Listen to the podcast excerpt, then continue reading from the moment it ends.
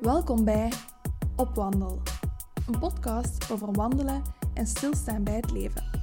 Over verbinding met jezelf, met elkaar en met de natuur. Mijn naam is Doreen en ik weet het, soms lijkt die verbinding ver zoek. Maar wie zoekt, die vindt. En dus zoeken we samen, in gesprekken en op de wandelpaden. Met deze podcast wil ik je inspireren om op wandel te gaan, om te ontdekken. Want buiten is het beter dan binnen. Op wandelaars. Dat wandelen en in de natuur zijn en hiken en trektochten maken een gigantisch effect heeft op ons innerlijk welzijn en op ons hele zijn als mens, is iets wat ik al sinds het begin van op wandel uh, verkondig. Ik heb het zelf eerst ervaren. Wandelen is mijn therapie geworden. Het heeft mij door mijn donkerste periodes geholpen. En nu zie ik het ook steeds bij andere mensen. Ehm, wanneer ik samen met mensen een wandeling maak of een trektocht, dan is de persoon aan het begin van de wandeling altijd een andere persoon dan de persoon die weer naar huis gaat. De blik is helderder, de inzichten zijn er geweest, de oogkleppen zijn af en de persoon is altijd steeds terug dichter bij zichzelf gekomen en is in zijn, eigen, zijn of haar eigen kracht gaan staan. En dat is een heel boeiend proces om te mogen meemaken, om te mogen doorvoelen en om, om te zien dat mensen daar eigenlijk terug dichter bij zichzelf komen. En ik schrijf het ook in mijn boek, 10 levenslessen van de wandelaar. En het is iets wat, wat mij zo boeit dat ik er ook graag iets meer mee wou doen. Daarom heb ik samen met outdoor-psychologe Josephine van Rewild um, een reis bedacht, een nieuw reisconcept onder de naam Hike and Heal. Want hiken, dat is helen. En daarvoor moet er niets kapot zijn of zo. Je kan ook gewoon helen, het helende effect van de natuur. Ehm, maar hiken, dat is helen, dat is een, een, een zalfje. Ehm, dat is terug dichter komen bij jezelf, zoals ik al zei. En dat is verbinding zoeken en vinden met jezelf, met elkaar en met de natuur, zoals ik ook zeg in de intro van deze podcast. En we gaan dus een weekje naar het Moedertaal in Luxemburg van 10 tot 16 september. En we gaan daar samen hiken. We gaan daar samen groeien en grenzen verleggen door ehm, back to basics te gaan en kamperen. En echt onze backpack te dragen tijdens het wandelen. Dus echt een echte trektocht. Maar ook door ons innerlijke te verleggen. Door te werken op thema's zoals dankbaarheid, zelfliefde, angst. En door um, sessies in groep en individueel te doen om eigenlijk door onze eigen plafonds te breken. En om terug inzichten te krijgen en tools te krijgen waarmee dat we daarna terug in ons gewone dagelijkse leven kunnen stappen. Dus de reis is er echt op gemaakt om jou terug dichter bij jezelf te brengen, om terug in jouw eigen kracht te gaan staan en terug volop vanuit je authentieke zelf te kunnen gaan leven. En ik ben mega overtuigd van het effect van zo'n reis, omdat ik zelf al verschillende keren het effect van een gewone hike heb gezien. Dus laat staan dat je dat dan nog eens combineert met het innerlijke, dan wordt dat sowieso iets magisch um, met hele grote transformaties. Daar ben ik 100% zeker van. En je kan nog mee, er is nog plaats. Um, maar misschien triggert het concept jou en, en wil je er ook graag wat meer over weten. Want in mijn zoektocht naar, naar meer informatie hierover en naar het idee kwam ik langs Carlien. Carlien is ook psychologe. Zij woont in Frankrijk en zij heeft Passage opgericht. Uh, en bij Passage organiseert ze ook tochten in de bergen. Ze vertrekt vanuit één hut en maakt dagtochten.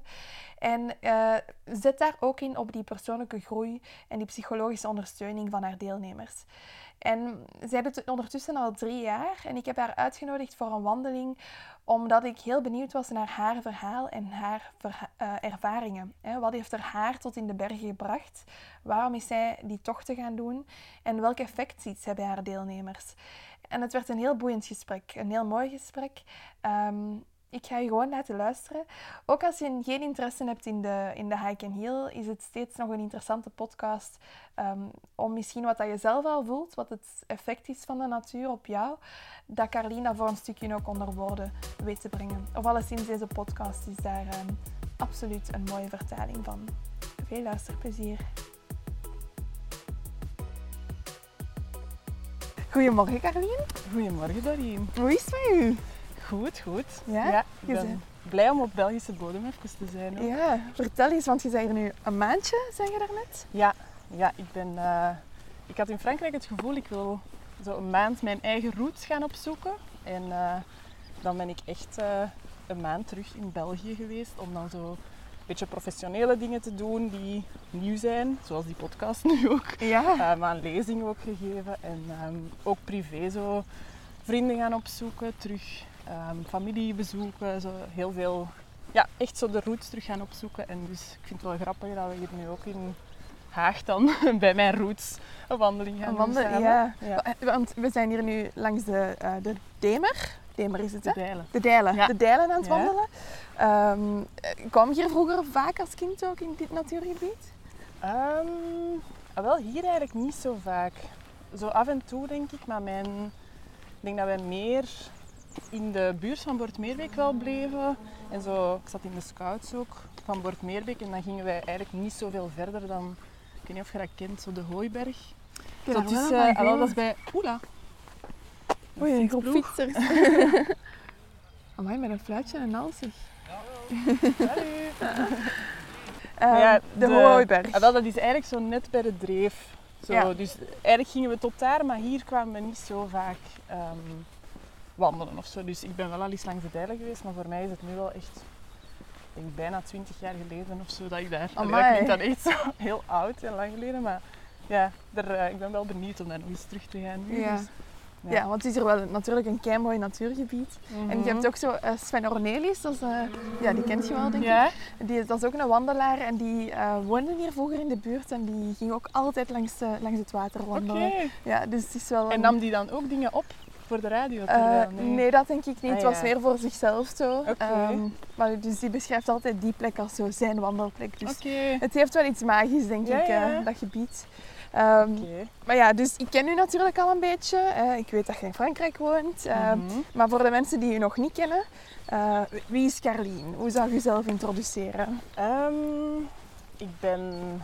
In de eerste plaats voel ik mij wel een buitenmens. Dus Mhm. ik ben ook wel blij nu vandaag om hier buiten terug te zijn. Um, ik vind het heel fijn om ja, in de natuur eigenlijk te gaan, maar zo voor ik weet niet, zo verschillende dingen dat ik wel heel hard op de plek waar ik nu woon in Frankrijk, dat ik dan um, de natuur in ga om echt te, te versnellen zo soms. Om, om te gaan skiën, te fietsen, te wandelen. Oh ja. Um, dus daarom schrijf je als versnellen? Ik vind dat versnellen, omdat. Alleen nee, niet per se het wandelen, niet altijd, maar zo het... um, het, uh, het skiën, het fietsen, het, een beetje, dat, dat heeft zoiets adrenaline-achtig voor mij. Of dat Ja. is zo wel een beetje uit mijn comfortzone. Um, of zo klimmen of via ferrata of zo, dat vind ik allemaal wel spannend, maar ik heb dat ook wel nodig om zo wakker te zijn of zo. Oké. Maar dan ook langs de andere kant vind ik het wel zo zalig om zo te vertragen in de natuur. En door dat wandelen ook echt keihard in mijn lichaam te komen en zo heel hard te voelen van oké, ja, hoe loop ik er nu bij? Het, uh, ja, zo echt op, de, ja, op het tempo van de natuur zo'n beetje te leven en Mhm. ja, te gaan trekken met de tent en alles mee te hebben en zo helemaal ja, los te zijn zo in de natuur en zo heel dicht zo bij die natuur te komen. Dus ik vind dat zo, Ja. voor mij zijn dat zo'n beetje twee zaken dat ik wel heel hard, ja, waar ik mij heel goed voel of zo. Dat voor mij wel zo mijn plek voelen. Zou je jezelf omschrijven als avontuurlijk? Ehm, ja, ik denk het wel. Ja. Ja, in, ja, ja, in de zin van dat, eh, ja, dat het naar Frankrijk verhuizen en zo gewoon mijn ding gaan doen, dat zit wel zo in mij. Maar ehm, niet per se zo het, eh, het heel extreme bergen beklimmen of zo, dat voel ik minder in mezelf. Maar ik voel wel zo dat ik op zoek ben altijd naar zo wat nieuwe dingen of zo dingen die ook wel uit mijn comfortzone liggen. Ja. Waarin ik voel van, ah, daar kan ik persoonlijk in groeien of zo. Dat is voor mij wel zo'n een beetje een drive. Maar het moet niet te zijn. Allee, dat heeft zo wel Mhm. altijd zo stapjes die passend zijn en zo net spannend genoeg zijn of zo. Ja, ja, ja oké. Ja. Dus je, ver- je verlegt de lat altijd een klein beetje verder om, om zo je Ja. comfortzone wat... Ja, maar Ja. het is niet dat je ineens op de top van een berg zou Ja, staan. wel, soms bevind ik mij daar wel ineens. En dan, ehm, maar dan voelt dat wel zo net binnen. Ik denk als mensen mij zien van de buitenkant, zouden die zeggen: maar ja, die is zot avontuurlijk. Mhm. Omdat dat voor sommige mensen dan zo heel extreem lijkt, soms wat dat je dan ineens doet. Maar Ja. voor mij voelt dat aan alsof dat, dat binnen, ja, zo net binnen mijn stretch zo'n ligt dat ik dan voel van: wow, ik ben daar super alert of zo. En ik kan daar heel veel leren. En ik voel, dan voelt je zo heel hard in leven ook. Ja. Ik Ehm, het, ja. maar, niet, maar niet dat ik voel van, amai, dit is te spannend of dit is te, te heftig. Dus op die manier ja, beweeg ik zo in heel veel manieren. Allee, zo op heel veel... ehm, ja, of heel veel kanten uit of zo. Allee, op verschillende, verschillende lagen. ja. En dan ook zo als, als, eh, als psycholoog zijnde voel ik ook dat ik daarin zo heel hard ben gaan zoeken van wat is mijn, ehm, ja, mijn eigen plek waar ik graag ben of mijn eigen bureau waar ik graag in mijn kracht sta en waar ik eh, mensen het beste kan begeleiden of het beste kan aanwezig zijn eigenlijk ook voor, voor anderen. En Mhm. Dus op die manier voel ik zo dat die twee dingen, allee, zo het, het buiten zijn, het buitenmens zijn, zowel heel hard gekoppeld, of dat heeft ervoor gezorgd dat ik ook zo als psycholoog mijn, ehm, ja, mijn activiteiten zo wat vorm heb gegeven. ja. En- En je eigen weg bent Ja. gaan zoeken ook in dat domein. Ja, ja. ja. Oké. En ja, waarom heb je eigenlijk voor psychologie gekozen ooit? Al wel, mensen vragen mij dat soms, maar ik vind dat heel moeilijk om te zeggen, want dat was voor mij echt zo mijn buikgevoel dat zei van, toen ik 17 was, dat zei van ja, ik wil dat sowieso gaan doen. En toen ben ik eigenlijk ook op, in het middelbaar zo'n beetje ehm, mijn... Eerst zat ik in wetenschappen wiskunde, maar ik vond dat eigenlijk allemaal niet zo interessant. En dan voelde ik van, ik wil humanen gaan doen, want daar zit zo wat dat ik wil leren. Ja. En, ehm, en dat heb ik eigenlijk heel hard altijd gevoeld van dat is gewoon het. Er was zo geen twijfel of zo. Ik voelde heel hard, ik wil dat gaan doen. En dat is zo gebleven. Dus dat was zo'n heel duidelijk, eh, een heel duidelijk aanvoelen of zo. Dat ik, ehm, ja, niet dat ik zo bepaalde dingen had meegemaakt in mijn leven dat ik dacht, oh ja, ik wil dat gaan doen of zo. Nee, dat was Nee. voor mij voelde dat heel duidelijk van, dat is precies wat ik ook wel goed kan of denk te kunnen. En, en ja, dat ik wil gaan bij. Allee, ik was heel geïntrigeerd ook in zo hoe dat dynamieken tussen mensen wel zijn. En ehm, ja, hoe ook in groepen en zo, wat dat er zo allemaal gebeurt onder in het onbewuste en wat dat er zo niet uitgesproken werd. En ik voelde denk ik Maar dat is dat wel daar al iets zo voor toch? mij was. Ja, dat je op 17-jarige leeftijd wel al voelt van, amai, ik vind dat interessant. Ja, je, toen dacht ik daar helemaal niet zo weer over na. Maar, Ah, ja, oké. maar Ja. Ja. dat voelde voor mij gewoon zo als de, de ja, mijn pad of zo. Dus ik Mhm. voelde, ik denk dat ik dat wel altijd heel sterk gevoeld heb wat mijn pad was of zo. Mhm. En dat ik dan die studies ben gaan doen en dan na mijn stage eigenlijk besefte van toen was het voor de eerste keer dat ik dacht, oei, is dit wel mijn pad? Omdat ik toen dan stage had gedaan zo in een, ja, in een soort kleinschalig ziekenhuisje. En dat was dan vooral binnen in een kamer met witte muren. En dan Oh, nee, dacht ik zelf zo van, oh. Toen voelde ik mij echt zo van, dit is eigenlijk totaal niet wat ik, wat ik wil of waar ik mezelf zo super goed bij voel. Oké. Ehm, maar dan daarna ben ik eigenlijk door zelf na mijn studies een jaar te gaan reizen, zoals velen wel, ehm, ben ik eigenlijk zelf gaan zoeken van, omdat ik zelf dan in de bergen kwam ook tijdens die reizen en zelf voelde van, amai, hier voel ik mezelf goed. Mhm. En ik zag dan ook andere mensen die dan daar niet per se met problemen waren, maar ik zag zo dat doet iedereen goed. Of dat, ja, dat daagt mensen uit en dat, dat brengt mensen ook tot zichzelf terug. En ik, ik merkte daar keihard dat er zo wel iets was in mij dat voelde van ah, ik, ik hoor dat precies op deze plaatsen te doen. En dat ik dan zelf eigenlijk op zoek ben gegaan naar ehm, ja, plaatsen. Of eerst een ander concept, of dat dat al bestond, dat ik gewoon kon gaan werken voor iemand dat al in de natuur werkte. Ah, ja, ja. Ehm, ja, dus dat ik meer zo mijn eigen, daarin mijn eigen pad ben moeten gaan zoeken, omdat ik zo voelde van dit is het niet en ik wil iets anders en zo. Mhm. Ging er dan eigenlijk terug zo'n waaier van mogelijkheden ook zo wat Open, ja. open. Dat is wel heel mooi dat je zegt dat je voelt dat je ehm, altijd al geweten hebt wat je pad is. Zo. Ik denk dat heel veel mensen dat niet hebben. Dat die Mhm. zo wat lost zijn. Mhm. Buikgevoel is ook zo'n heel vaag begrip voor sommige mensen. Nu, ik heb dat ook heel Ja. sterk. Dus ik ben wel benieuwd hoe dat jij dat omschrijft. Wat dat, dat, Mhm. Hoe weet je van, dat is het? Wa- Wanneer klopt het of zo? Hmm. Ja, dat is een, een goede vraag, want eigenlijk is dat ook iets dat... Ik voel dat ik direct zo ook naar mijn buik grijp. Ja. En voor mij is dat super... ehm, wel lichamelijk of zo. Ik denk dat je eerst in je lichaam moet toekomen zelf. Mhm. Om dan te kunnen voelen van, wat voel ik daarbij? En voel ik in mijn lichaam een soort van zo, jee, zo'n sprongetje van, ah, tof. Hè? Zoiets prikkelend dat misschien spannend is, maar zo u, u wel trekt. Of is er zo'n bepaalde, ehm, een bepaald gevoel van, zo inkrimpen of zo, van zoiets angstig of zo, van oei, Ja. dat is totaal niet wat ik moet doen. En dat je daar eigenlijk in, in het begin zo terug in contact mee moet komen vaak. Want ik merk dat ook al op de tochten, hè, dat mensen vaak zo in hun hoofd zijn beginnen leven, dat je eigenlijk heel hard de connectie met je buikgevoel ver, ja, verloren hebt. Ja, ja. En voor mij is dat meer zo terug van, oké, ga eens terug voelen in je lichaam wat er daar allemaal gebeurt. En, Mhm. en hoe reageert je lichaam op bepaalde dingen? En voelt je dan dat als je iets gaat doen, dat je dan terug ja, zo'n soort energie hebt, dat jij ook waarschijnlijk hebt als je zo dingen doet dat je tof vindt, dat je Mhm. voelt van, oh, ik ben precies helemaal aan en ik ben heel enthousiast.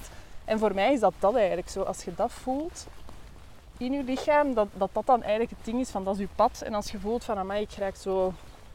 Ja, ik ben zo maar aan het lopen als een zombie zo en zo weinig connectie met van alles, dan is dat Mhm. meer voor mij het stukje dat je, ja, dat je dan eigenlijk misschien eerder net iets anders moet gaan ontdekken of zo. Mhm. Omdat, het, ja, omdat dat toch niet helemaal is wat dat jij dan moet doen. En vaak hangt dat dan ook samen met dat je bepaalde verwachtingen of zo van thuis of van andere mensen wilt inlossen. En, en dat is zo net, ja, ook op die tochten, dat wij zo gaan onderzoeken wat is eigenlijk echt wie dat je bent en wat Mhm. dat jij fijn vindt. En, en wat doe je eigenlijk misschien uit loyaliteit voor mensen of ja, op, op dat punt. Ja. Maar dat is, ik, dat is moeilijk om dat helemaal specifiek te brengen, want ja, dan zouden er heel veel mensen dat veel Dat gemakkelijker ook ja. kunnen. Ja, het is, het is zo wat rollen en maskers van u afgooien, enerzijds. En anderzijds uzelf terug leren begrijpen en leren lezen of zo. Ik denk, allee, dus dat, Ja. allee, zo was dat bij mij toch, dat, dat ik leerde om terug te begrijpen wat bepaalde dingen uit mijn lichaam of uit Mhm. reacties die ik had, wouden vertellen over iets in mijn Mhm, leven. En ja, daar kruipt ook tijd in. Zeker. En dat ook gewoon, want ik vind zo begrijpen is zo eer, voor mij zo de eerste stap. Want dat is je hoofd dat eigenlijk ook moet wennen aan, oké, we gaan luisteren naar ons lichaam. Want vaak heeft- hebben mensen daar ook ergens schrik van gekregen of zo, omdat dat zo onbekend is of zo, wat er allemaal in je lichaam gebeurt. En voor Mhm. mij is dan zo de tweede stap nog van, oké, maar als je hoofd nu merkt dat dat eigenlijk wel vrij oké is om te gaan luisteren wat er gebeurt, van wat, wat komt er dan nog van, eh, ja, van signalen of zo, of, of wat, ja, zo wat ik er juist zei, wanneer voelt je dan dat er iets tot leven komt in je en wanneer voelt je dat er net zoiets iets sluit en Ja. dat je daarin kunt ontdekken eigenlijk van wat dat, eh, ehm, ja, wat dat er allemaal onder zit en wat dat, dat wil zeggen zo in het concrete. Zo. En Mhm. dat kun je gaan oefenen dan met, met andere mensen dat je dat niet kent. Hè. En dan krijg je de hele tijd spiegels voor en, en waarschijnlijk heb je dat ook op zo'n manier dan allemaal Ja. ontdekt. Van, Ja, dus ja, heel veel werk gewoon. Hè. Veel lezen, luisteren, in gesprek gaan, in therapie Mhm. gaan. En, en ja, het is zo dat je dat ontdekt. En dat is ook zo, voor mij is dat een onuitputtelijke... Allee, of een put zonder bodem of zo, snap je? Want je Mhm, kunt blijven mhm. Per graven. laagje per laagje. Ja, ja, ja. en dat, dat is net... Allee, op den duur wordt dat heel tof. Dat je ziet van, oké, nog een laag.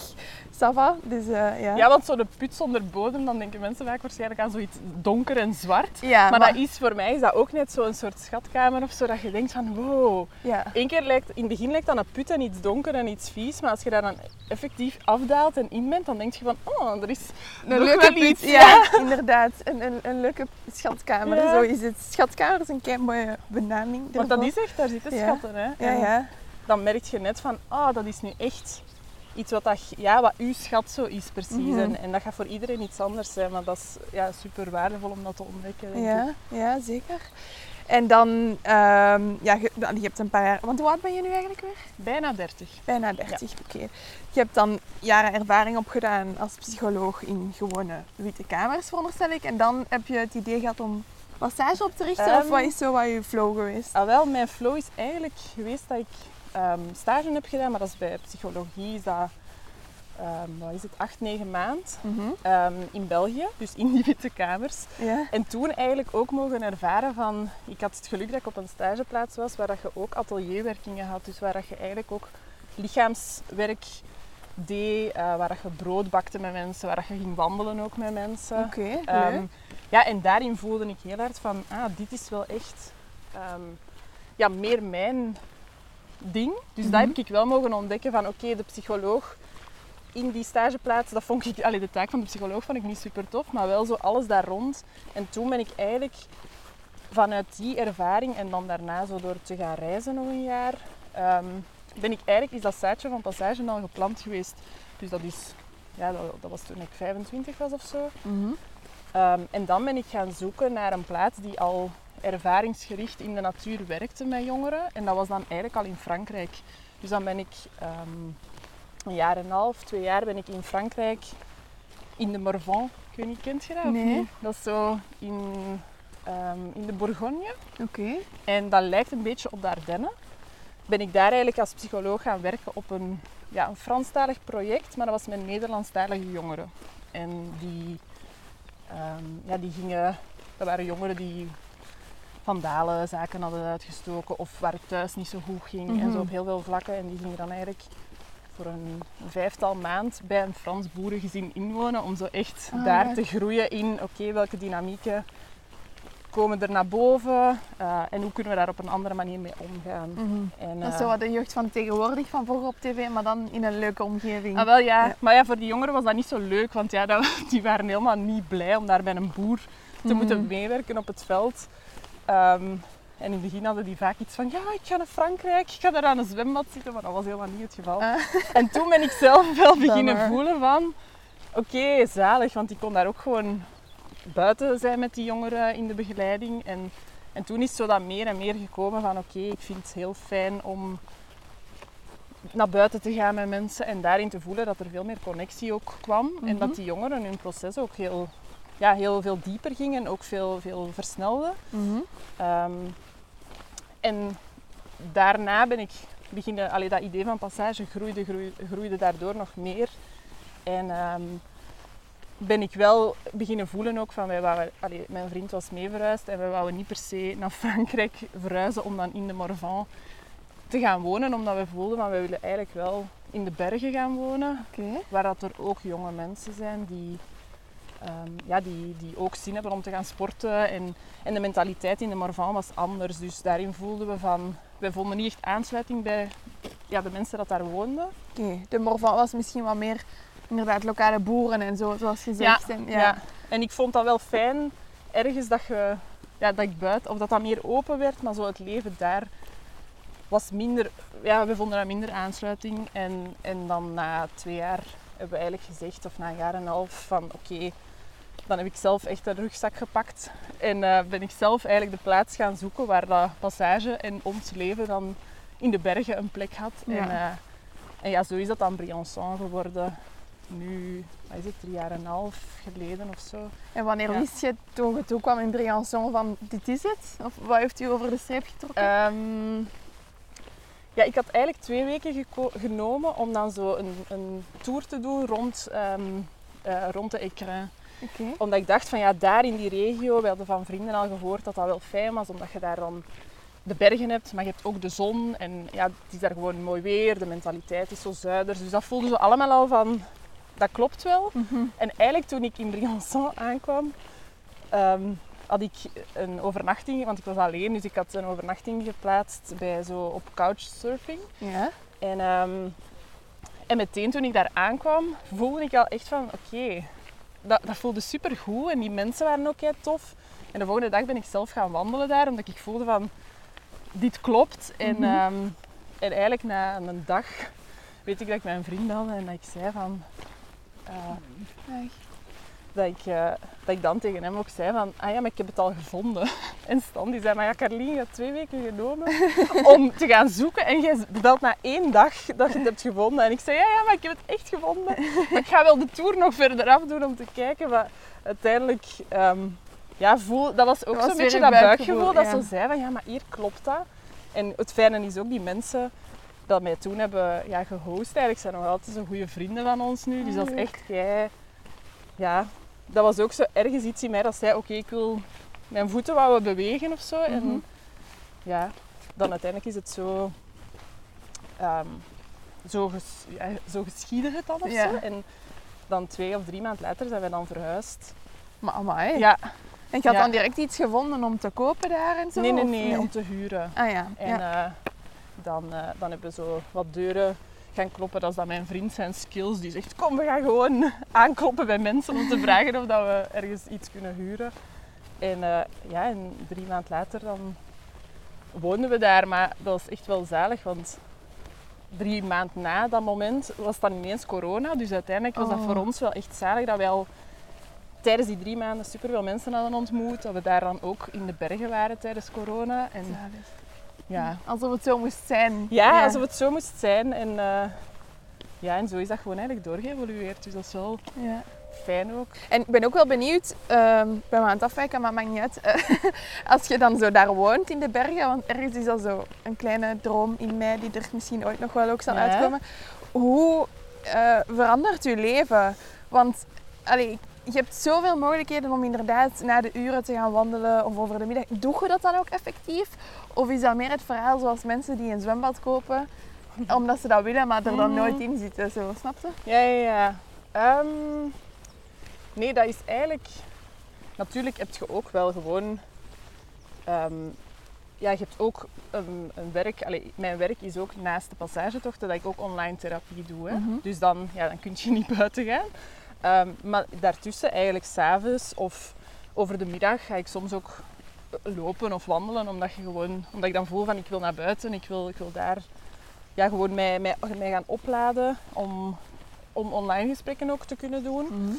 Ehm, en in het weekend is natuurlijk wel, onze weekends zijn wel altijd buiten. En ehm, ja, dan gaan wij vaak zo tripjes doen of dan ga je gewoon een dag skiën en zo. Dus dat is wel eigenlijk zoals je in België een dag gaat wandelen, kun je daar heel veel verschillende sporten wel doen en zijn, zijn we vaak buiten ook. Dus dat is Ja. wel hetgene ehm, wat dat er is. Maar er zijn ook natuurlijk dagen dat je, dat je niet per se iets buiten kunt doen, omdat je gewoon ook een huishouden te runnen hebt. En je Tuurlijk, hebt ook ja. wel een leven, maar het is wel... Ja, er komt wel heel veel buiten... Allee, heel ons leven speelt wel... Veel van ons leven speelt wel buiten af. Ja. En ja, Amai. Ja. Ja. Want wat, wat, speelt, wat, wat trekt u daar zo in aan? Ehm, bij mij is het denk ik vooral meer de, de maatschappij hier. Mhm. Eh, en als je met mensen praat, hoort je vaak, ja, België dat is stress, België dat is gaan, gaan, gaan. Mhm. En dat, dat gevoel heb je hier ook wel. Iedereen zit hier zo in een rush of zo. Mm. En ik merk dat als ik in een ander land ben, zoals Frankrijk eh, of in de bergen, Mhm. dat alles daar gewoon automatisch een paar treden trager staat. Mm.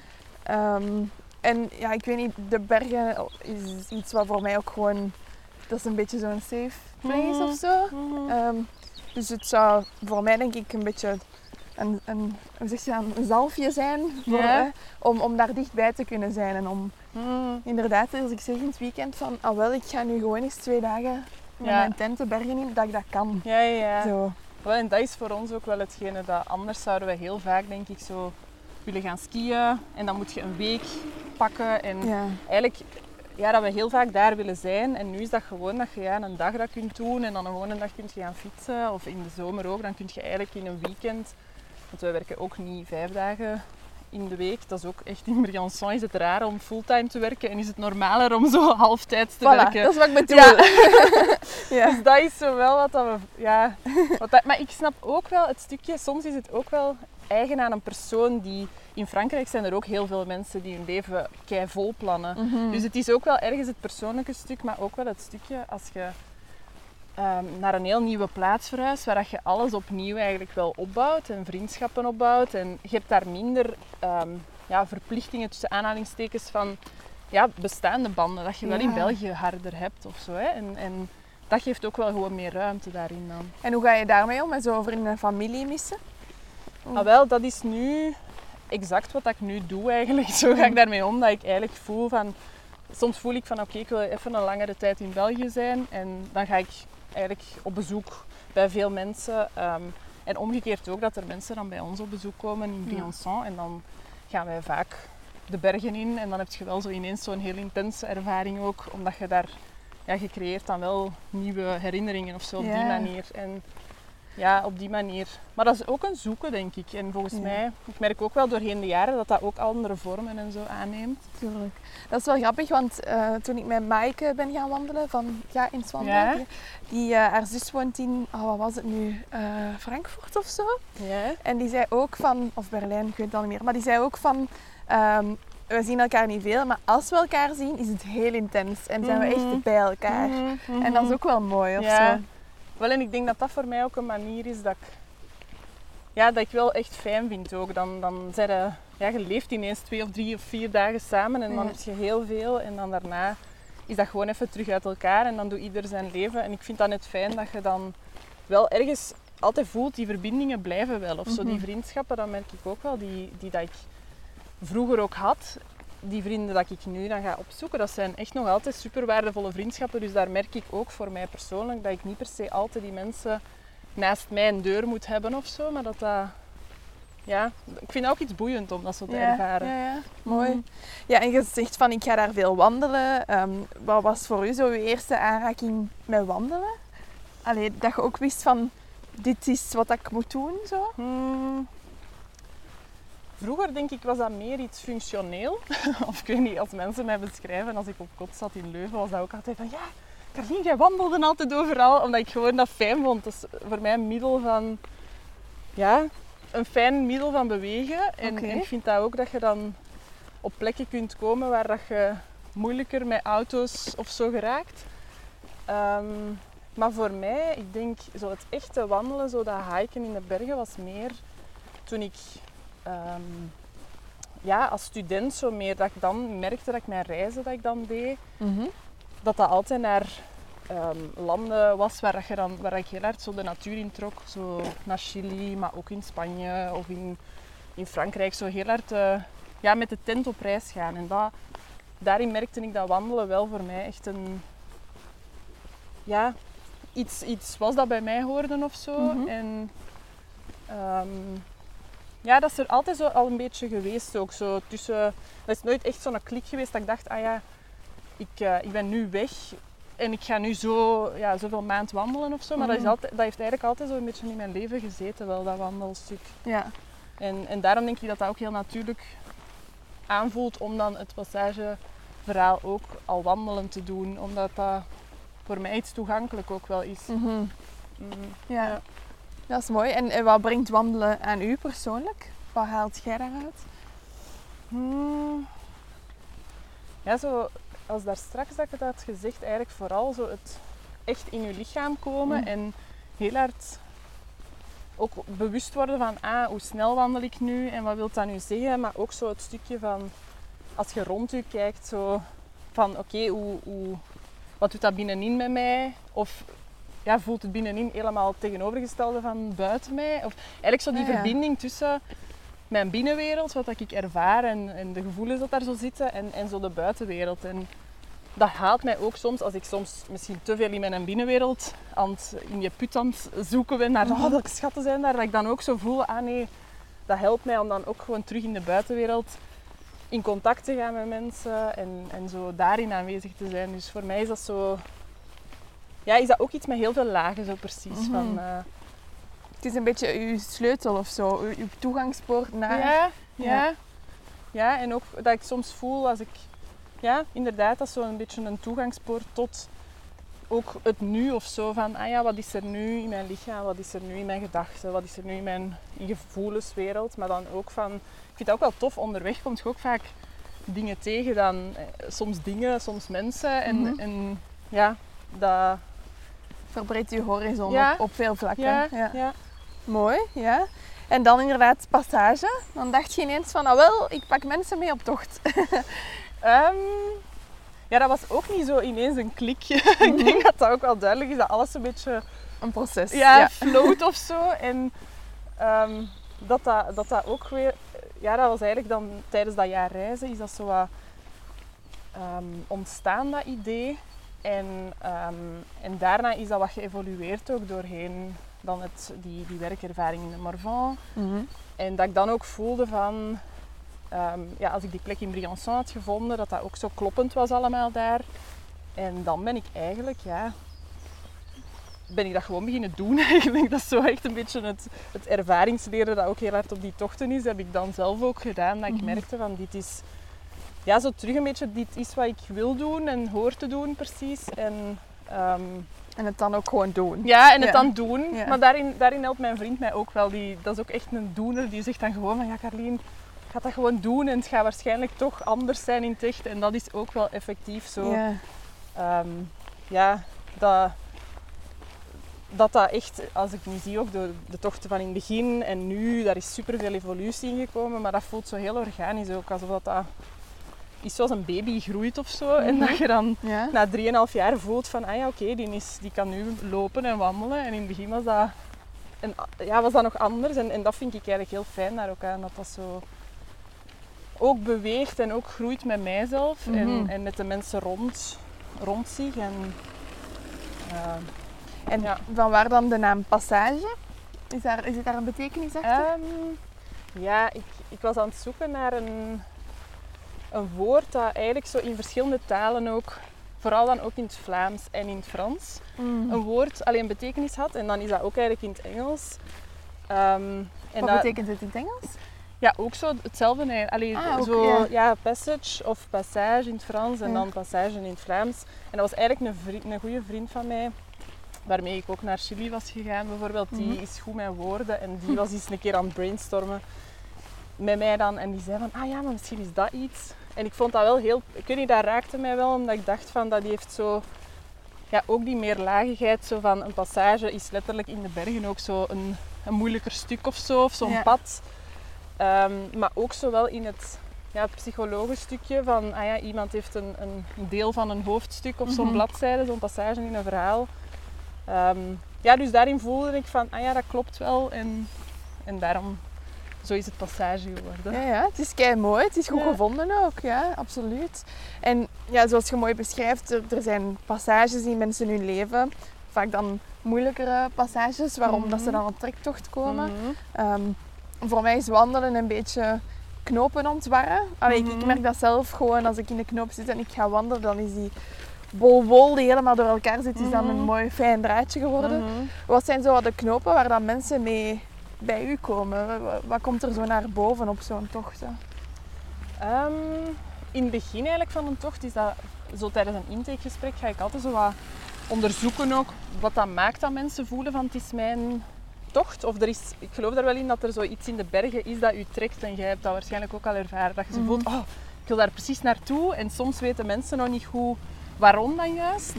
En ehm, doorheen ja, die 3,5 jaar merk je dat dat eigenlijk altijd super diverse dingen zijn. Dat zijn mensen die ehm, soms moeilijkheden hebben gehad wel in hun, in hun thuissituaties, waar dat ze zo zijn opgegroeid. En daarin merken van ja, ik, ik bots in, ja, in het aangaan van relaties of, ehm, of ja, weinig zelfvertrouwen of gewoon zo eigenlijk daar heel veel last mee hebben. Maar langs de andere kant heb je ook mensen die, ehm, die eigenlijk, ja, dat noemt dan zo veilig gehecht opgegroeid zijn. Dus die eigenlijk gewoon een gezonde thuissituatie hebben gehad, maar die dan zo voelen van er is zo toch iets dat ik mis of ik voel dat ik precies zo nog meer van mijn potentieel eigenlijk kan aanboren, maar ik, ik, ik durf niet of daar zit zo'n belemmering op, wat Ja. eigenlijk supermenselijk is, want dat heeft iedereen. En Ja. dat die daar zo in voelen van, ja, ik wil daar precies in groeien. Dus eigenlijk zit dat wel heel hard, dan merk ik echt dat dat zo echt een spectrum is van bijna... Ik vind altijd een mini-steekproef uit de maatschappij ook zo dat op een passagetocht is. En Ah, dat ja. vind ik ook wel heel mooi. Zo. Het is echt een mooie mix van alles. Ja, ja. en dat je ook, ja, dat iedereen keihard van elkaar kan leren, ook op die manier. Mhm. En dat dat eigenlijk, ja, dat het, hetgene wat je hebt meegemaakt, eigenlijk niet per se bepaalt ook of dat je, ja, hoe dat je je tocht gaat aangaan of zo. Dat is ook wel Mm. iets dat, dat, ja, ieder komt iets zoeken en, ehm, en vindt dat dan ook zo door net het contact met de ander of door net ook dat contact met die natuur en in dat Mhm. wandelproces te gaan. En, ehm, ja,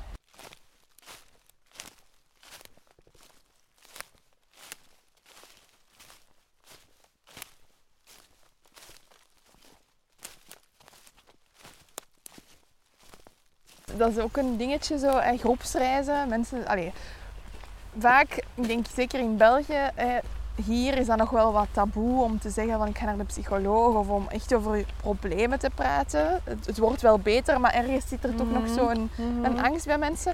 Maar dan ga je ineens op groepsreis met onbekenden en legt je Mhm. eigenlijk je hart en ziel bloot. Hoe wordt dat ervaren Zit- en hoe gaan mensen daarmee om? Hmm.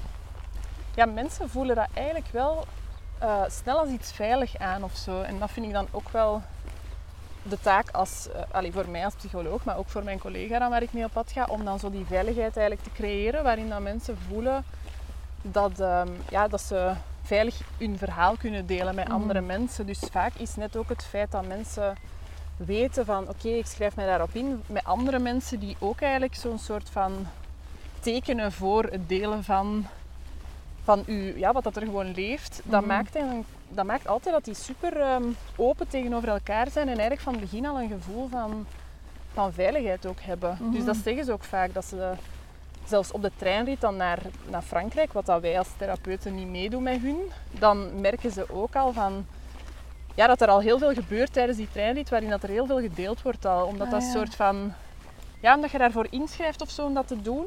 En ik denk ook dat dat wel het verschil is met misschien een, een gewone wandelreis, dat je dan nog veel meer aftoetst en ook Ja. voelt van oei, wat ga ik zeggen? En, en bij de passagetochten merk ik dat mensen zoiets hebben van ja, ik ga het toch eruit. delen, ik ga het eruit gooien en dan ook merken van ah, dat doet wel goed, want dan kan ik gewoon Ja. mezelf zijn. En eigenlijk is dat veel gemakkelijker Ja, zo. Dus eigenlijk omdat ze op voorhand al weten, dat is de reden waarom ik er naartoe ga, zijn ze wat ja, losser Ja, ik denk dat dat open. allemaal niet bewust gebeurt of zo, Mhm. maar dat dat onbewust wel zo is. Dat, die, dat dat ook heel spannend is wel en wat ik ook snap hè, om dat te gaan doen dan, maar dat Tuurlijk. mensen wel voelen van ja, ik ga dat daar toch doen. En, en in het intakegesprek hebben ze vaak ook wel een soort veilig gevoel gekregen waarin dat ze dan merken van oké, ga dat gewoon doen, ik ga het aangaan. Ja. En, en als wij er dan, allee, als het proces dan begint ook echt, als we in Frankrijk aankomen, dan creëren we daar ook een Allee, dan zetten wij ook wel in op zo de veiligheid, hè, dat dat dan nog versterkt wordt. En Mhm. dan, ja, ik sta daar altijd ook van versteld, zo na een paar dagen of na één dag, dat je merkt van wow, Ja, ja. er gebeurt al zoveel. Maar dat is, echt,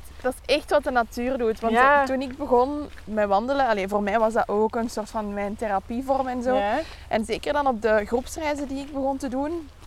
Er was altijd wel iemand, soms zelfs meerdere mensen die mij iets zaten. Mhm. En dat kwam vrij snel al naar boven. Mhm. En die durfde dat vrij snel voor onbekende mensen delen. Mhm. En dan, dan merk je dat dat toch gewoon ook voor een heel groot stuk dat effect is van daar zijn of zo. Ja, Ja. en ook het feit, ik weet niet, die natuur heeft zoiets super ehm, krachtig, zoiets, iets, ik doe zo met mijn handen zo open als een, als een soort van bedding of zo. Dat hij zo Mhm. zegt van ja, kom maar. En je mocht hier boos zijn, je mocht hier verdrietig zijn, je mocht hier blij zijn. Ik, pak dat, ik draag dat wel allemaal zo. Ja. En ik voel wel dat dat echt, ja, dan ook nog eens in die bergen is dat wel nog eens een extra krachtig iets. Alleen een berg Mhm. is, dat heeft gewoon een superkrachtige energie. Hè, van Ja. ik sta hier en ik, allee, je kunt mij niet gewoon omverduwen. En dat brengt bij mensen binnenin ook wel dat gevoel naar boven van, ja, zo van gedragenheid en stevigheid of zo. En, en ruimte ook wel letterlijk. Hè, dat Ja, je zo voelt van, oké, ik, eh, ik kan verse lucht inademen, ik kan hier gewoon ver kijken. Dat helpt ook al, dat je gewoon een perspectief hebt. En, ja. Ja. heel, veel, heel veel lagen zo ook. Ja, bergen het is iets speciaals. Inderdaad, Mhm. de kracht, maar ook de, ja, ook de, de natuurkracht hè, van, van het weer of, of, of, een waterval. Of inderdaad die pieken van een berg zo zien uittorenen boven alles. Ja, dat, dat doet iets met een mens. Mhm. Zeker als je hier in die stedelijke omgeving altijd woont. Dan, eh, Mhm. ja. Ja. Mooi. En hoe zien uw dagen er zo uit op zo'n passage toch? Want het is niet trekken met backpacken. Nee, het is, ehm, het is dat we in een bergchalet zitten, eigenlijk in het midden van de, ehm, ja, van de wilde natuur, zo de Vallée de la Clarée. Maar ik denk dat jij daar ook al bent geweest, hè? Ja, super mooi. Ja, wel, in het midden van die vallei hebben we een chalet dat we huren en waar dat we eigenlijk in de, ja, elke dag terug naartoe keren en dat we elke dag dagwandelingen gaan maken. Mhm. En die wandelingen die verschillen ook heel hard naar wat dat er mogelijk is voor de groep, maar ook wat dat wij voelen dat er therapeutisch en, en voor mensen hun, hun zelfontplooiingsproces zo helpend kan zijn. Mhm. En dat is vaak zo tussen, ik weet niet, tussen de 5 en de 10 kilometer dat we wandelen. Maar daar zitten dan ook wel nog wat hoogtemeters ook in. Maar wij proberen zo heel hard gewoon af te stemmen wat dat er mogelijk is. Ehm, en daarin gaan we zo heel hard ook het wandelen, zo het echt in beweging gaan en het reflecteren, dus zo meer tot stilstand komen. En Mhm. Ehm, en ja, te kijken ook van wat komt je echt letterlijk tegen tijdens je wandeling. Hè? Als er een boom op de weg ligt, van wat gebeurt er dan binnen in u? Denk je dan van ja jongens, we moeten terugkeren, want we kunnen niet voort? Of gaan we manieren vinden om daar dan rond te komen of over te gaan? Of, en, Ja. en zo dat, die dingen worden eigenlijk de hele tijd afgewisseld tijdens zo'n tocht. Zo van, en zo zijn we wel een hele dag buiten, maar zijn we heel hard in, ja, in de beweging, maar in het En in het vertragen, zo het, het soms versnellen, soms vertragen, heel hard aan het werken met hoe dat je dan hoe dat je wandelt, welk tempo dat je wandelt. Zo het hele bewustzijn koppelen aan, aan het buiten wandelen en in beweging zijn. Ja, want ja, ik veronderstel de mensen die meekomen, dat zijn niet allemaal mensen die al ervaring hebben in de bergen. Nee, niet per se. Mhm. Sommige mensen zijn zelfs nog nooit in de bergen geweest. Ja. Ehm, de meeste mensen die, allee, dat is wel een rode draad, wat ook wel logisch is, denk ik, dat mensen wel altijd zo voelen van, oh, in de natuur ben ik graag of kan ik net zo ehm, ja, mezelf zijn of vind ik rust of zo. Dus Mhm. mensen hebben wel iets met die natuur, wat ook logisch is. Het is een soort lokroep ook. hè? Ja, ja. zo'n Mhm. soort van eh, whisper dat ze eh, horen van, oh ja, het is mijn moment om naar daar Ja. te gaan of zo. Ik heb in mijn boek dat omschreven als zo de rattenvanger van Hamelen. Ja? Dat is zo dat sprookje met ja. zijn fluit. Zo. Dat gevoel heb ik ook altijd. Ah, wel zo. ja, en dat is echt wat dat mensen dan zo zeggen soms ook van, ja, ik heb het gevoel dat ik daar nu naartoe moet gaan of zo. En dat Mhm. dat nu, sommige mensen spreek ik ook drie jaar geleden voor de eerste keer en dat die dan nu contacteren bijvoorbeeld van, ja, Carlien, het is mijn moment. Ah ja. En daar geloof ik ook wel echt in, dat dat... ehm, ja, dat dat, dat, voor sommige mensen e- een, een heel aanloopproces is. En dan is Mhm. eigenlijk hun tocht ook altijd bezig, al zeg ik dan. Want het Ah, eerste ja. contact is vaak al, er borrelt van alles. Ehm, maar eh, ja, dat is zo het... Ik weet niet meer goed welke vraag dat had gesteld. In... Ehm, ja, ah, wel, of dat ze angst voelden over de bergen. Nee, dat, was, dat ging mijn vervolgvraag zijn. Maar ja, dat de meeste Wel. mensen die deelnemen nog nooit zo'n tocht hebben gedaan. Ah, wel, niet de meeste, maar eigenlijk het... Voor sommigen is het ook al jaren geleden bijvoorbeeld. Dat, ze, Mhm. de- dat ze in de bergen zijn geweest, maar dat ze toch voelen van... Oh, dat heeft mij deugd gedaan. Ja. En andere mensen, eh voor anderen is dat al gewoon uit hun comfortzone om ja, in een, in een back-to-basic chalet te zijn, Ja, ja. eh, te wandelen. En dat is ook wel iets ja, in alles wat dat er dan naar boven komt van angsten en zo. Dat zijn ook angsten dat die vaak hebben in hun dagelijkse leven. Hè. En Mhm. dan wordt dat zo ook gekoppeld van oké, hoe kun je daar nu op een andere manier mee omgaan. Of ik moet nu denken aan mensen, sommigen die zo super zware rugzakken meepakken. En dat zegt ook iets hè, van ja. wat heb je allemaal mee van, eh, ja, van, van voorzorgsmaatregelen of preventieve dingen voor als er iets mocht gebeuren. Maar Ja. dan merk je echt letterlijk, en dat is mooi, dan kun je daarmee gaan werken, van ja, dat maakt het u toch echt letterlijk zwaarder om die een berg Ja. op te gaan. En dat je merkt doorheen de week dat die hun, hun rugzak ook echt leger is. Hè. En dat ze soms zelfs zeggen van ja, ik ga dat laatste stukje doen zonder rugzak. Ik kom steeds wel ophalen en dan, ja, dan zie je zo super mooie ja, transformaties daarin. Ja. Dat dan innerlijk gebeuren, maar dat je dan ook zo weer spiegel, allee, uiterlijk weer spiegelt ja. ziet. Heel veel symbolieken zo, hè, Ja. daarin. Ja. Ja, Mooi. Wat zijn zo de zotste transformaties dat je al hebt mogen meemaken? Of allee, als er zoiets is wat je is bijgebleven? Hmm. Ja, nu schieten er veel verschillende dingen zo in mijn hoofd. En eigenlijk is het vooral, vind ik, ehm, ja, dat mensen gewoon superveel zekerder zijn over zichzelf. En dat Mhm. die, wat dat we zo in het begin zeiden van hun intuïtie en buikgevoel en zo, dat dat allemaal in het begin van de tocht zoiets is van wat is dat allemaal en Mhm. super vaag. En dat die daar zo terug mee in contact zijn gekomen en dat die van daaruit eigenlijk veel meer echt stappen gaan zetten. Want vaak, de meeste mensen hebben dromen hè, en voelen dan ineens van, ah, maar ik durf dat wel. Of zo iemand dat dan al lang droomde om, ehm, om zo'n yogapraktijk op te starten en dat dat altijd zo voelde van, ja nee, dat gaat niet. Of, of er zaten zo belemmeringen op dat hij dan voelde van, na die tocht, een half jaar later, heeft hij dat nu opgestart. En, en anderen ook, die ineens coach zijn geworden en bij zijn gaan studeren. En ik, ik weet niet, dat je, of, of mensen die ineens, dat is ook super mooi, relaties durven aangaan. Met, Mm. Ehm, ja, omdat die voelde van daar zat zoveel angst op. En door in dat contact met die ander veel, te, ja, veel, veel meer in hun lichaam te zakken en Mhm. veel zelfstandiger en zelfzekerder te worden. Dat je merkt dat dat echt zo het begin is van heel veel dingen dat zo uit, ja, uitdijen in, Ja. in- Ja, dus het is eigenlijk ook niet iets dat alleen op dat moment gebeurt, maar het is iets wat ja, uitdijnt in de rest van je leven. Ja. Zo, ja. Ja, want dat, inderdaad, die week, daar gebeurt heel veel, want dat is heel intens ook wel, hè, als je Mhm. zo'n proces aangaat. Plus het, het wandelen, het uit je comfortzone gaan en die dingen in die week gebeuren van alle dingen dat dan daarna zo worden meegepakt in, ja, in je leven. En, en dat je ja, drie jaar later bijvoorbeeld nog naweeën doen. daarvan Ja, hebt, om het ja. zo te zeggen. Maar dan wel positief en niet pijnlijke, maar also dat, ja, dat is echt gewoon dat ervaringsleren ook. Je hele zijn heeft een ervaring meegemaakt dat je dat meepakt in, in de rest van, van, ja, van uw, uw dagen en uw, uw tijd hier op de planeet. Zo. Ja, ja, ja, dat is zot. Dat is, ja, Maar ik denk zelfs dat een jij dat dag- ook ervaart, hè? Maar ja, Ja. mega. En allee, we hadden nu zo onze weekend start to hike. Mhm. Wat op zich redelijk laagdrempelig nog is, want het is Mhm. maar twee dagen, het is in Dardenne. Mhm. Toch zijn er mensen die daar ook toe komen zo van, ik heb nog nooit gekampeerd. Mhm. Ehm, die ook voor de eerste keer zo een echt een lange tocht van 16 kilometer doen. Mhm. En die echt, allee, dan krijg je zo berichtjes van ja, ik kwam mijn bangertje toe, maar ik ben echt helemaal...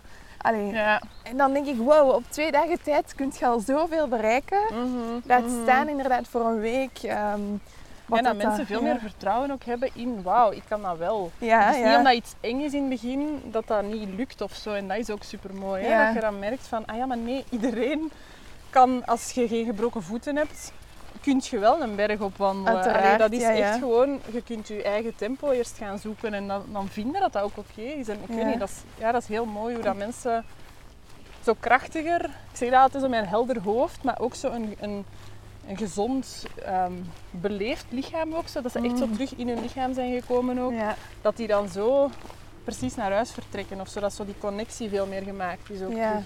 Dat is wat je zei, dat, want dat staat op je website. Ik help mensen om dichter bij hun meest authentieke en krachtige Ja. zelf te komen. Is dat wat dat je daarmee bedoelt?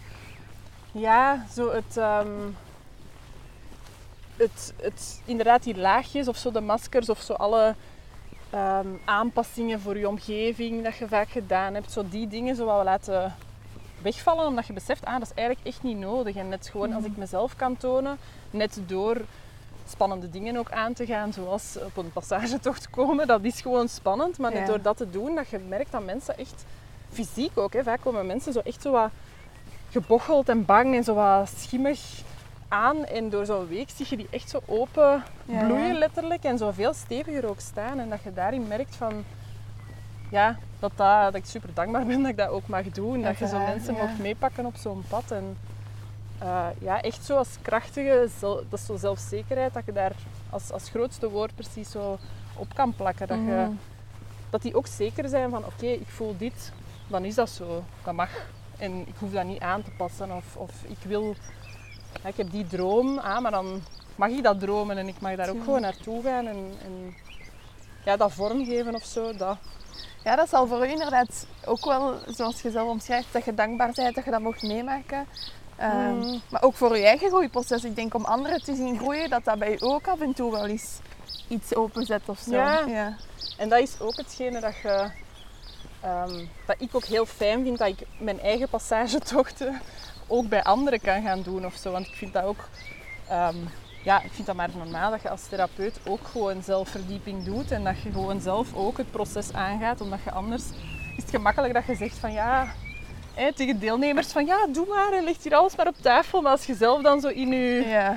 in je veilige kokon bij wijze van spreken blijft, dat klopt gewoon niet. Want dan gaan mensen dat ook voelen van dat dat niet, ja, dat dat niet in balans is of Nee, zo. Maar ja. ja. natuurlijk doe ik dat niet op een passagetocht. Hè. Doe ik dat op, eh, op eigen trajecten met andere, andere therapeuten ja, en andere ja. coachen. Want Het is meer de kennis die je apart hebt opgedaan, dat je daar eigenlijk deelt met de rest. Ja. Ja. En dan niet per se mijn... Ja, dat is gewoon een, een stukje van het... eh, ja, als, als psycholoog natuurlijk zijnde, maar ook een stuk eigen ervaring dat je dat niet per se inbrengt als mijn ervaring, maar dat je wel gewoon meedraagt of zo in je aanwezigheid of hoe, hoe dat je eigenlijk ja, iemand anders ook kunt steunen in zijn proces of Mhm. zo. Want ik geloof wel als je iemand gidst, letterlijk, maar ook figuurlijk, dat je wel zelf ook al een beetje op dat pad moet geweest zijn, Ja, omdat je ja. anders niet weet dat er nog iets anders is of zo om te Ja, gidsen. dan, zie, dan zie je niet dat de put eigenlijk een schatkamer Ja, is. ja. Mhm. En, en ja, als je iemand anders onbewust laat meegeven van ja, dat is een kei donkere put en ik zou er niet in afdalen, ja, dan Ja. gaat niemand zoiets hebben van oh ja, maar ik ga er wel in. Ja, En als ja. je daar zelf kunt inkruipen als psycholoog zijn en dan zegt van ja, maar dat is eigenlijk geen put als een schatkamer, dan voelt je al veel meer van ah oké, Allee, dan heb je zo dat vertrouwen en Ja. dat je ook zegt ik ga dat niet voor u doen, maar ik ga er wel met u afdalen of zo. En, Ja. ja, zo, ja dat, dat je gedragene zit zo wel in heel veel, heel veel aspecten ook van, Mhm. van, van zo'n tocht. En ja, van het leven ook gewoon in het algemeen. Ja, ja. En wat zijn zo de toekomstplannen nog? Of zeg je, ah ja, want da- daarnet zei je alles gaat zo wat met de flow. Is er al iets aan het groeien dat je denkt van, ah, ik wil misschien nog Hmm. dat nog doen of dat nog doen? Maar wel, als je zegt, is er iets aan het groeien, heb ik het gevoel dat er altijd dingen groeiende Mhm. zijn. En dat, eigenlijk is dat meer zo het... Er is nu niet iets concreet dat zo... ehm, alleen nu is het wel sinds het afgelopen jaar dat ik altijd met een andere therapeut ook op pad ging. Ja. Ehm, waardoor dat er dan nu de groepen ook groter zijn en dat er nu zeven, allee, zes, zeven, acht deelnemers altijd meegaan op een tocht. Want je Ehm, begon met zes zeker? Of? ah, wel, ik ben begonnen toen ik alleen ging eigenlijk, was ik met drie of vier. Ah ja. ja. Ehm, en dan door een andere therapeut mee te pakken is het nu vermeerderd. Mhm. Ehm, en dat ik daarin voel dat ook op termijn, allee, dat gaat nu het einde van het jaar ook al zijn, dat er dan ook therapeuten die door mij dan, allee, tussen aanhalingstekens, opgeleid zijn of zo, Mhm. die, die ik heb eh, al mee op tocht heb gepakt en dat die ook, dat ik daar het vertrouwen in heb, dat die zo de, ja, de passagewaarden ook zelf uitdragen en in hun Ja. werk ook zetten. Dat die samen op tocht gaan gaan zonder mij ook. Dus Ah, dat is ja. ook wel echt zo in het verhaal van een kindje dat je loslaat, voelt dat voor mij heel passend om vooral ook het stukje dat er anders ja, altijd de, ehm, het aantal tochten dat ik op een jaar kan doen, zou anders fysiek afhankelijk zijn van mijn aanwezigheid. En ik vind dat eigenlijk niet zo fijn, want ik zou het net fijner vinden dat veel mensen die een tocht willen doen, dat kunnen doen. En dat ik niet zo, oftewel over mijn eigen grenzen zou gaan, want ja, dat zou ook echt zelfzorg, dat zou niet kloppen als je zelfzorg wilt uitdragen, dat je als psycholoog zelf over je grenzen gaat. Maar Tuurlijk, ja. Het dat je daarnaast, ja, dat mensen daarnaast ook wel is een beetje een passageteam. ja, weg ja en dat, bouwen, dat, ja. dat, dat ik daar ook super dankbaar voor ben dat er keiveel psychologen mij contacteren om dan te zeggen van oh, ik wil ook zoiets komen werken in zo'n kader. En dat dat dan op die manier, ja, op die manier tot stand is gekomen. Dus eigenlijk Ja.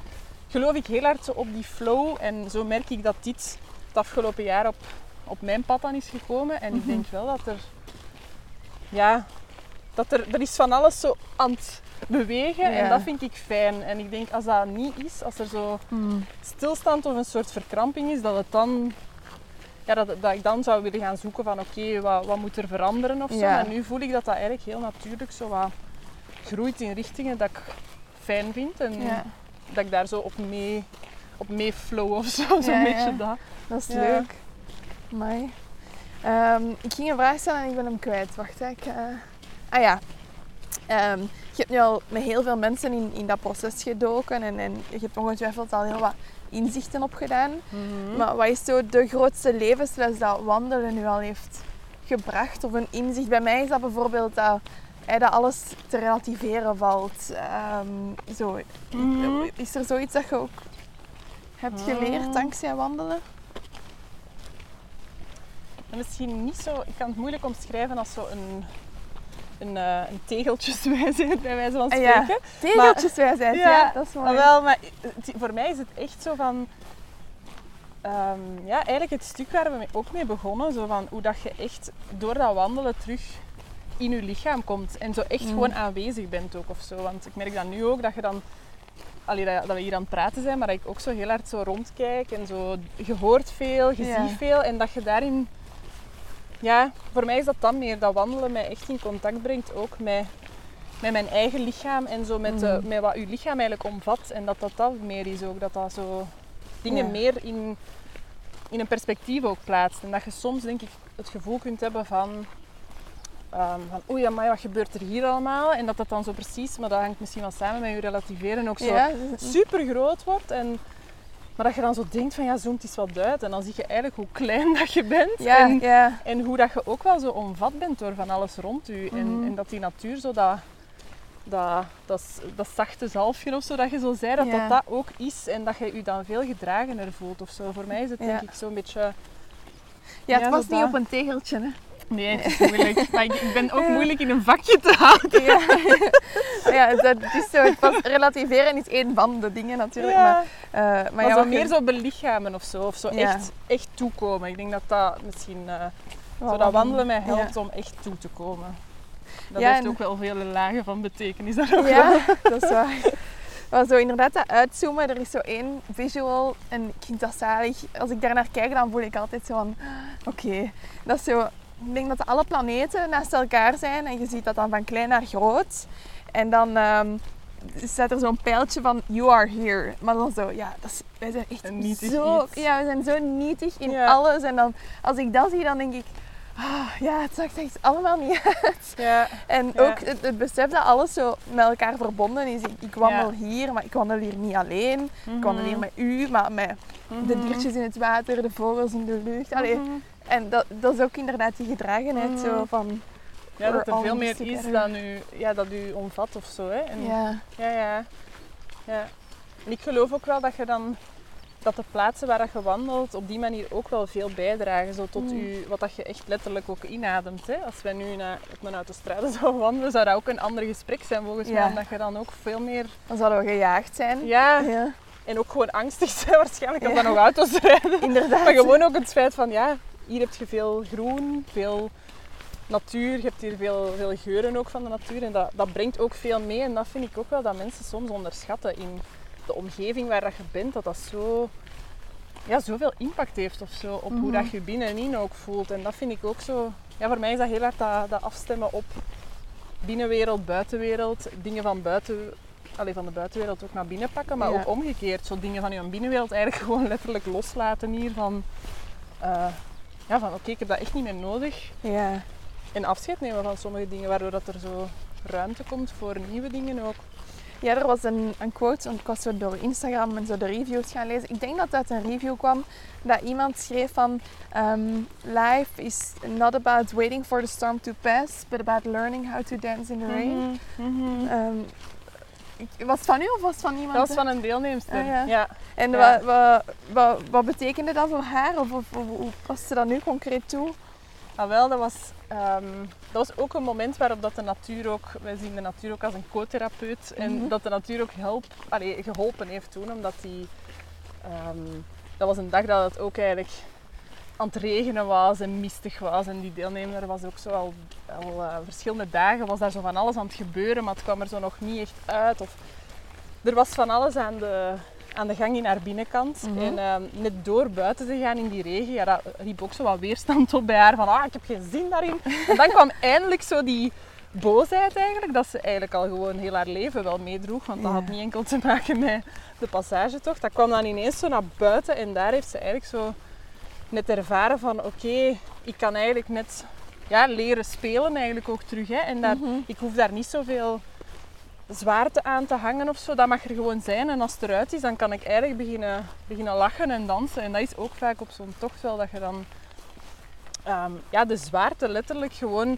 een plaats geeft. En Ja. daardoor ook terug luchtigheid kunt inbrengen of zo. En bij haar Mhm. is dat ook nu in haar leven dat ze ook wel merkt dat ja, het, het, die zwaarte dat er eerst nooit mocht zijn eigenlijk.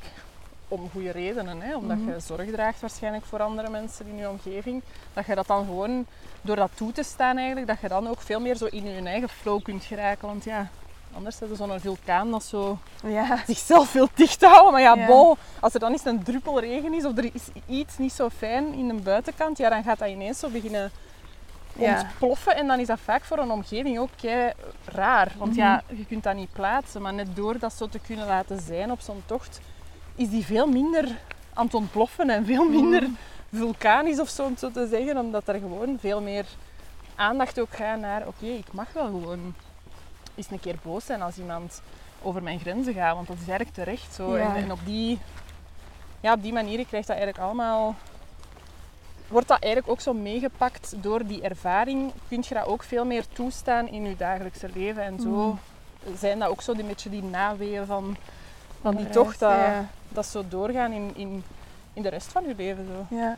ja, en dat is ook een ding. En dat ze zeggen van, allee, de, de is denk ik vooral, of ja, heel Scandinavië, maar in Noorwegen heb je zo friluftslief, hè, het buitenleven. En de mensen, hun mentaliteit is daar ook van, slecht weer bestaat niet. Mhm. Eh, er, zijn, er zijn alleen slechte kleren. Mhm. En ja, dat is, allee, het heeft niks te maken met hoe zij er voelen in haar interne binnenwereld, maar toch ook zo weer een mooie Ja, ja. symboliek van ehm, dat het meer is Ja. dan...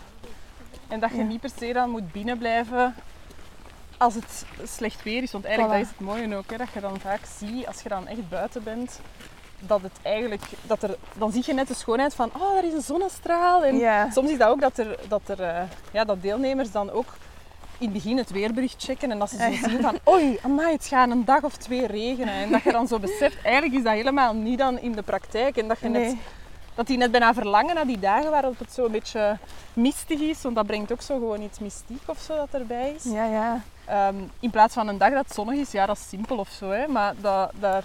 Dat is raar wat dat weer toch doet met de mensen. Ja. ja.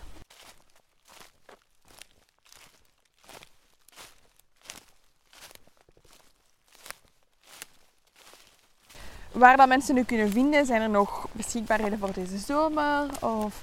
Ah, wel, voor deze zomer ehm, niet meer. Want Mhm. dat is wel het ding dat doorheen ja, de, de 3,5 jaar nu, dat de tochten ook wel heel snel vol zitten. Dus nu Mhm. is het nog voor het einde van het jaar in november. Dat is ook wel heel prachtig, want dan heb je zo de... Het is vaak zo het seizoen dat mensen niet kennen in de bergen, maar is- Mhm. dan heb je... Ben jij daar al geweest in de herfst? Nee, nee. Dat is echt prachtig. Dan heb je zo alles staat in oranje.